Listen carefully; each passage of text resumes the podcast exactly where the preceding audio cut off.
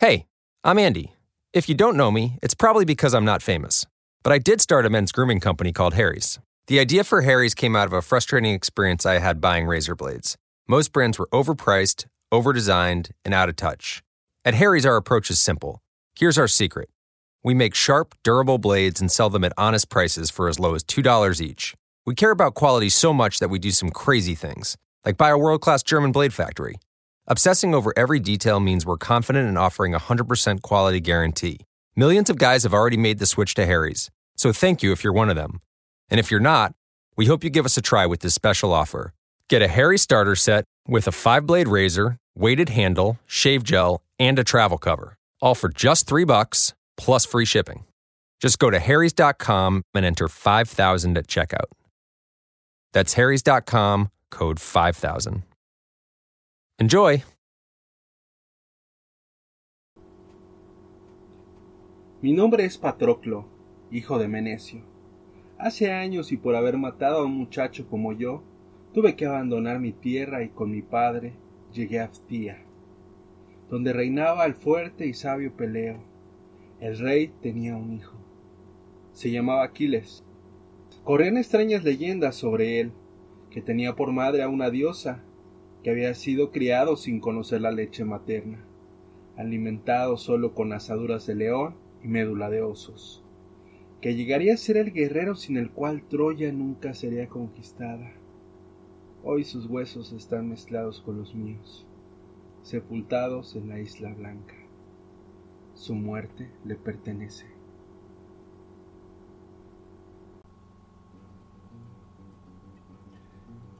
¿Qué tal, amigos del Libro Claroscuro? Les saluda Arturo. Ya hacía bastante tiempo que no estábamos por acá. La verdad es que estábamos un poco distraídos realizando algunas otras actividades, pero la verdad es que Libro Claroscuro es algo de lo que más me gusta hacer, en este caso este espacio del Libro Claroscuro, porque siempre es bueno poder platicar esas historias o esas vivencias que nos dejan estos libros y que con cada página pues nos van de alguna manera nutriendo y aportándonos un nuevo conocimiento que a lo mejor ignorábamos, ¿no? La verdad es que no hay mejor sensación que poder platicar una muy buena historia.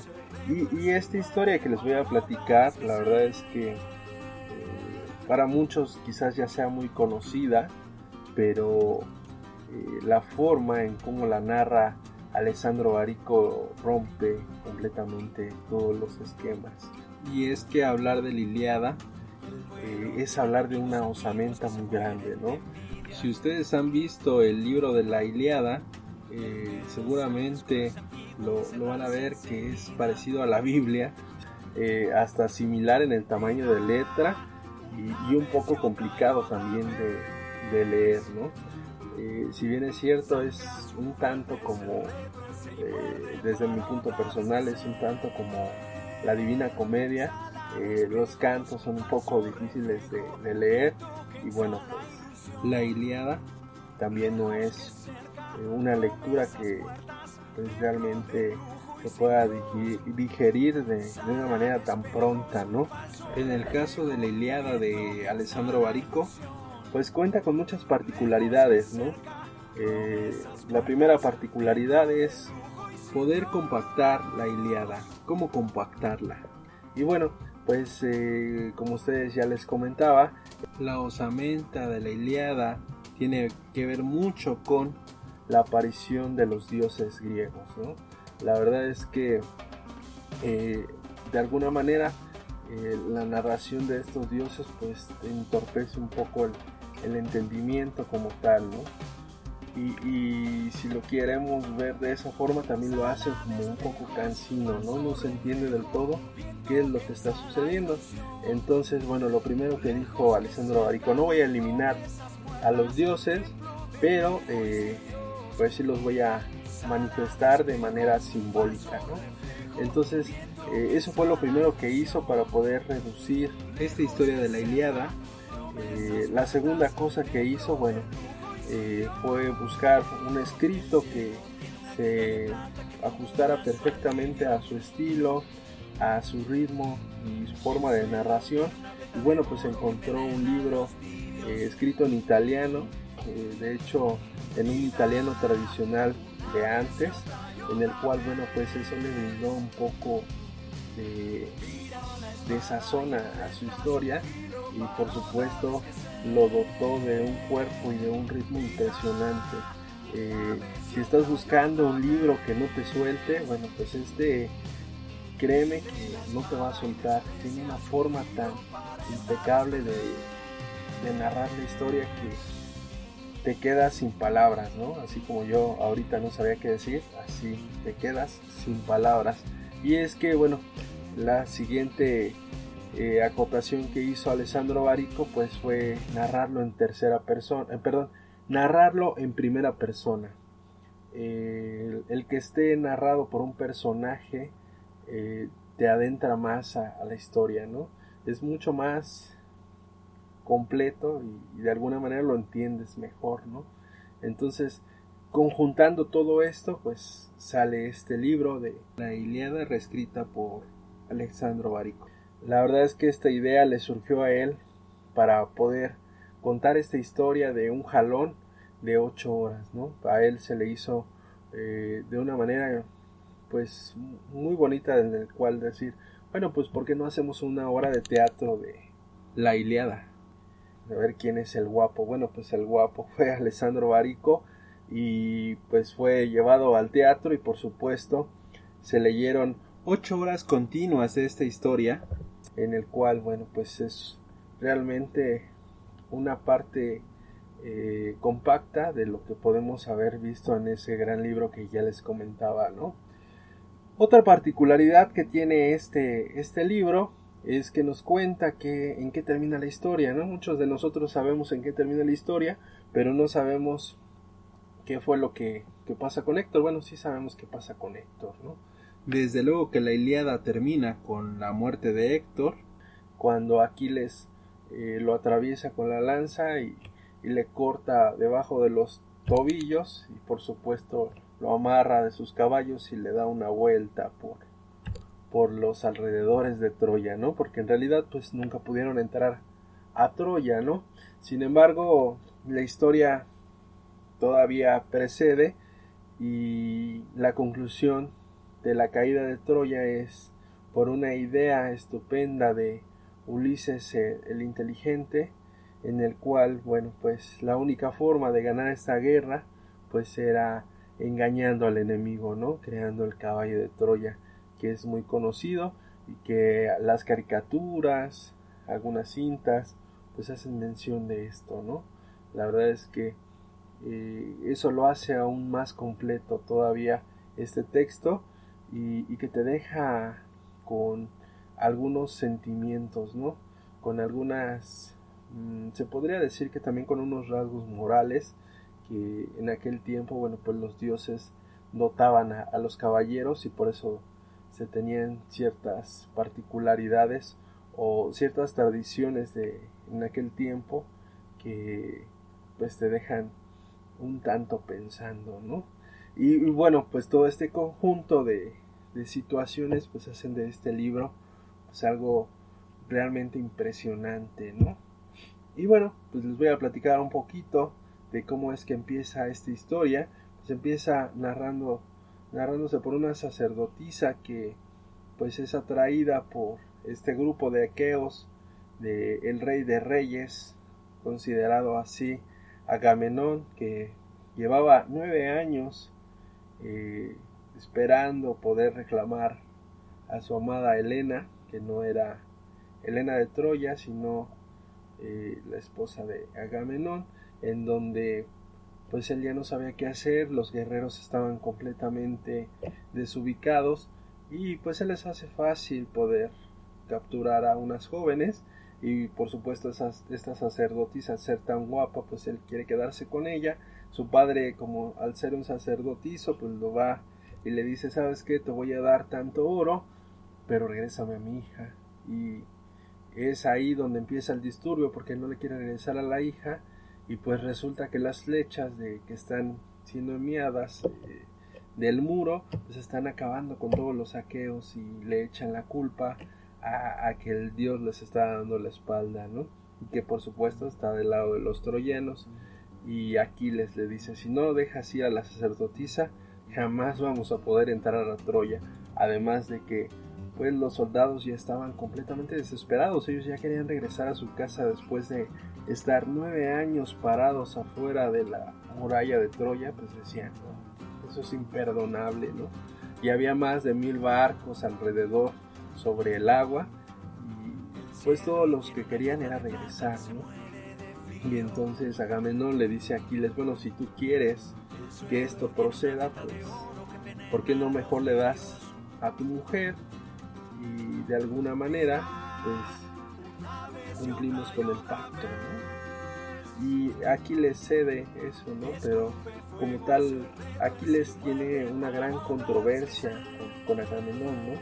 Porque su padre Peleo le permite ir con el viaje a Agamenón, con un acompañante, el cual lo va a guiar y lo va a educar a través del tiempo. Y pues de alguna manera está un poco insatisfecho, ¿no? Porque le dice a Agamenón: pues ¿cómo es posible que yo, siendo el mejor guerrero, siempre te haga tributos, y el día que te pido un favor me quites a una de las cosas que más quiero en el mundo, ¿no?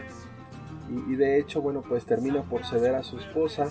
Agamenón se queda con la esposa de Aquiles, y Aquiles llora a la orilla del mar, junto a su madre, platicando un poco sobre lo subjetivo y lo inconveniente que es ser mortal, ¿no? Y también lo efímero que es la felicidad.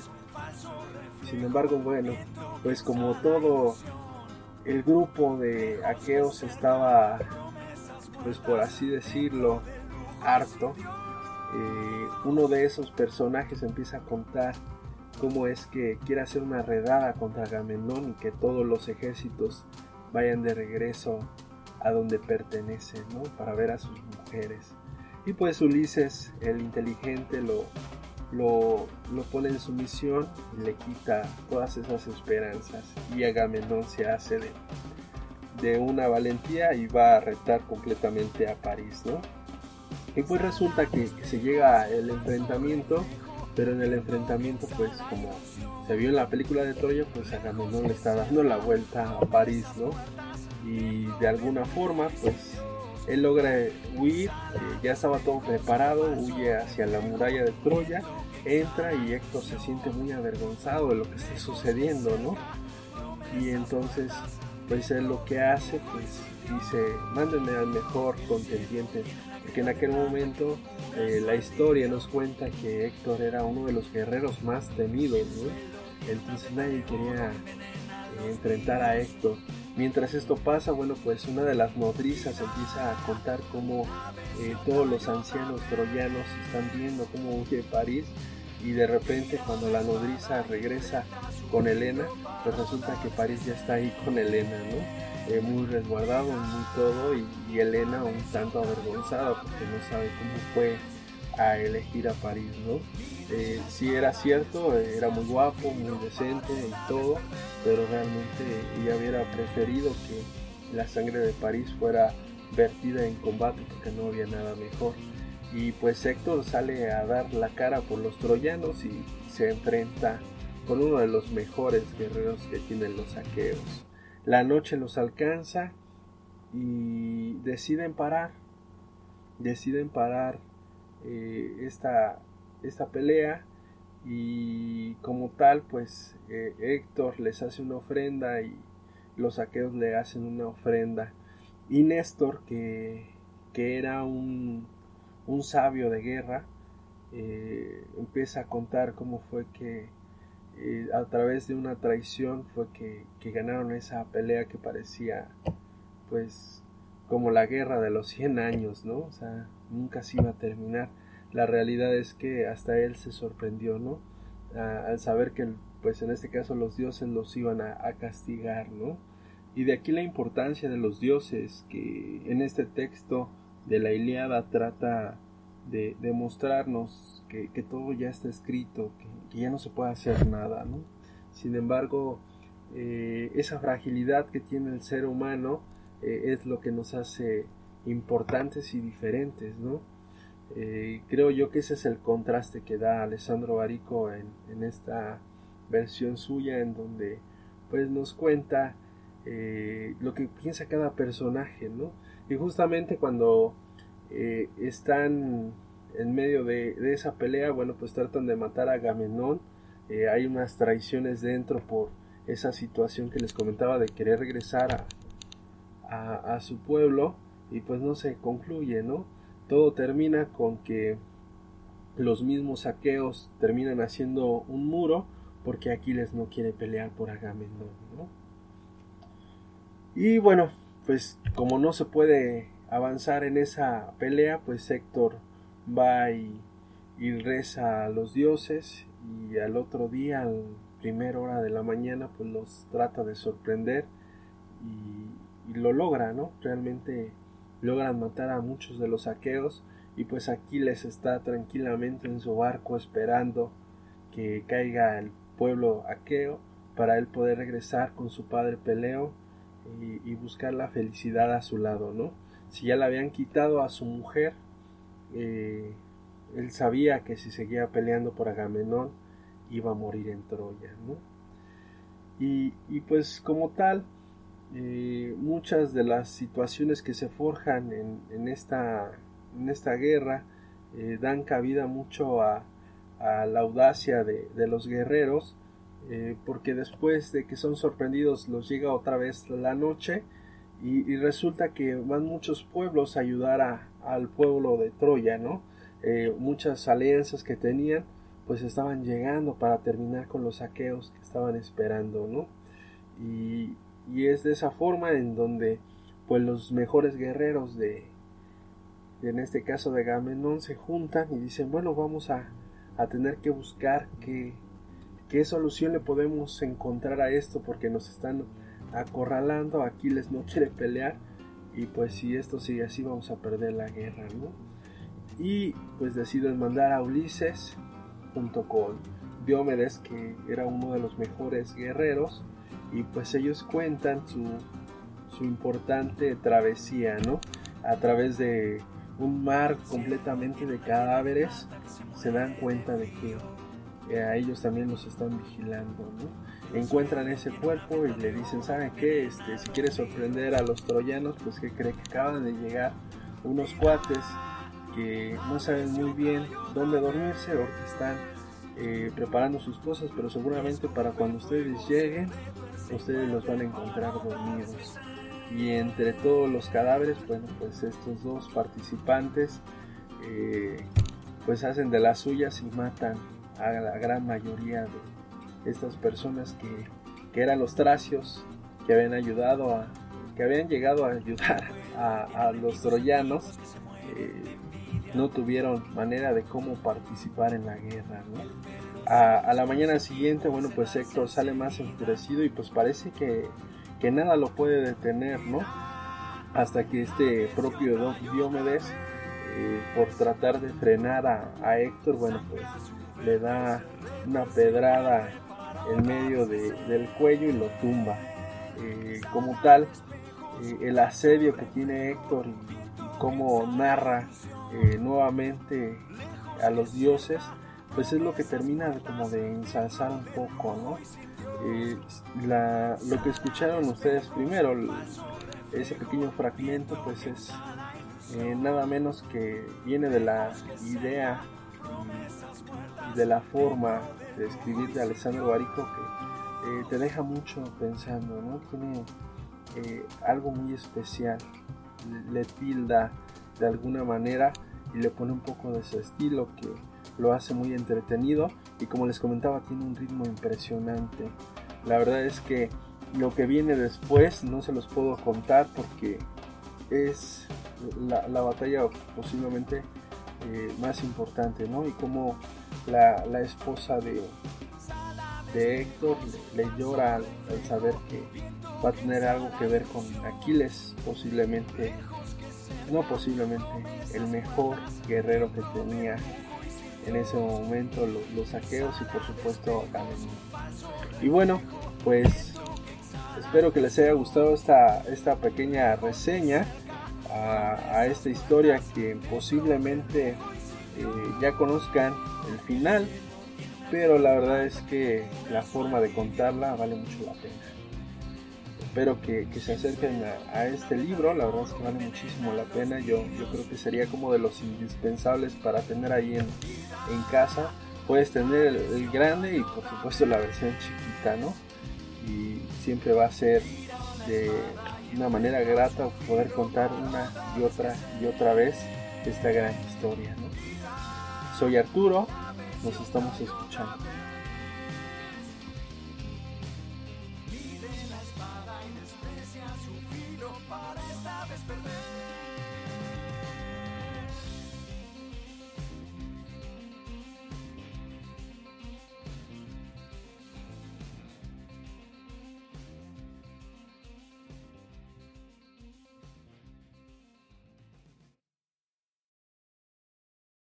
Esta semana encuentras las mejores ofertas en Sprint. Apresúrate y visita una tienda Sprint hasta el 16 de febrero y recibe por cuenta nuestra el nuevo iPad con una pantalla retina más grande de 10.2 pulgadas. Además, te damos $100.